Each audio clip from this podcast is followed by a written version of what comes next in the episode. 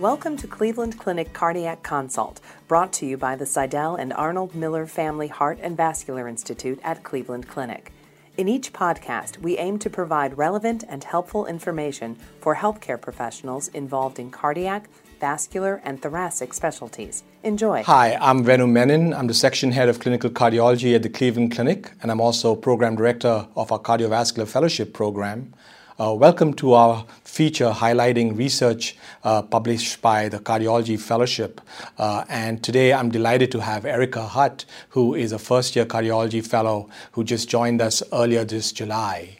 Uh, the use of the Watchman device uh, has been really useful for us in cardiology because, as you know, uh, atrial fibrillation has a significant thromboembolic risk, and compliance as well as the ability to tolerate Coumadin is limited in a large number of patients, which renders them uh, vulnerable to uh, stroke as a result of atrial fibrillation.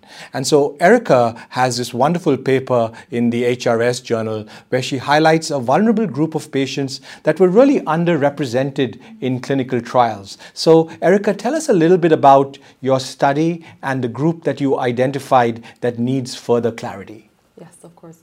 So, patients with a history of intracranial hemorrhage or any kind of major bleeding were actually excluded from the clinical trials that led to the device uh, approval by the FDA.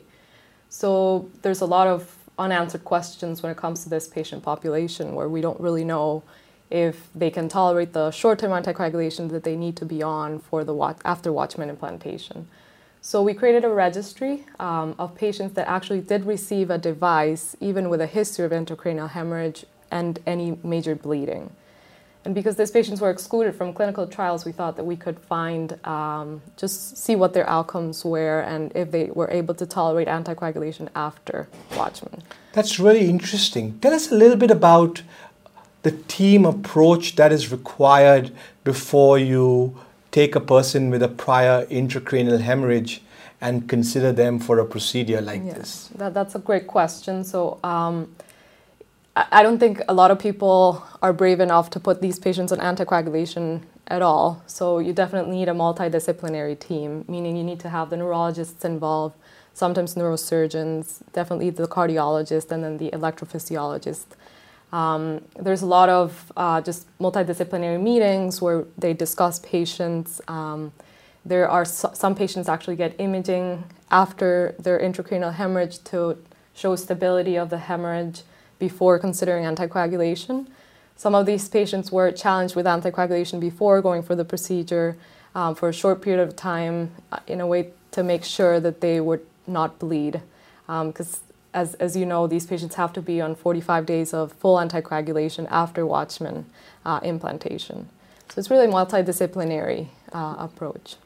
Uh, I'm sure that's really challenging. And, and, and I think this is a really nice insight into a very vulnerable group of patients. Mm-hmm. So, why don't you describe for us uh, the characteristics of these patients and mm-hmm. what you found? Mm-hmm. So, as you can see in, in slide one, uh, patients were elder. They were 73 years of age um, mean, and their CHA2DS2-VASc scores were very high. So 5.0 CHA2DS2-VASc score. And these patients were really completely, as I said, excluded from trials, uh, not only because of the history of intracranial hemorrhage, but also re- underrepresented, meaning that they're much higher um, score, CHA2DS2-VASc score than other patients. Um, so multiple comorbidities, as the CHA2DS2-VASc score uh, will tell you, and also very high bleeding risk.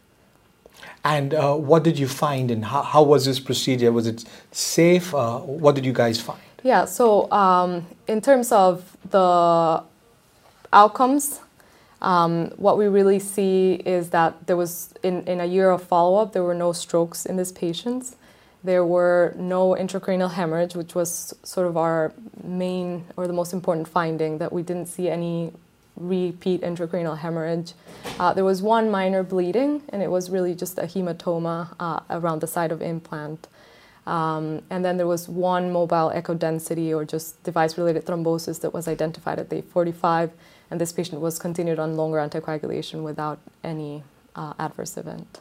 So, the bottom line of your study is that there is certainly a group of patients with intracranial hemorrhage who have ongoing risk for further embolic events due to underlying atrial fibrillation, in whom a watchman should be considered, and mm-hmm. with a team based approach, many of them can be protected from future embolic events in the future. Exactly. So, most of these patients, after an intracranial hemorrhage, while being on anticoagulation or even not being on anticoagulation, everyone sort of gives up on their stroke protection strategy um, because no one is really willing to anticoagulate these patients. But the watchman comes in as an alternative um, way of protecting the patient from stroke.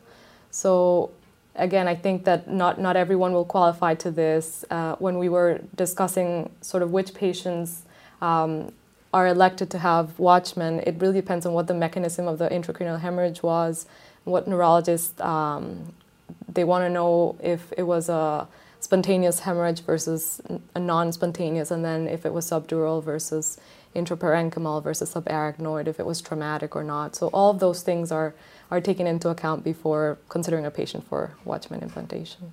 Congratulations on your manuscript Thank and you. for highlighting this really vulnerable group of patients. Thank you, Dr. Congrats, and thanks for watching uh, this uh, podcast.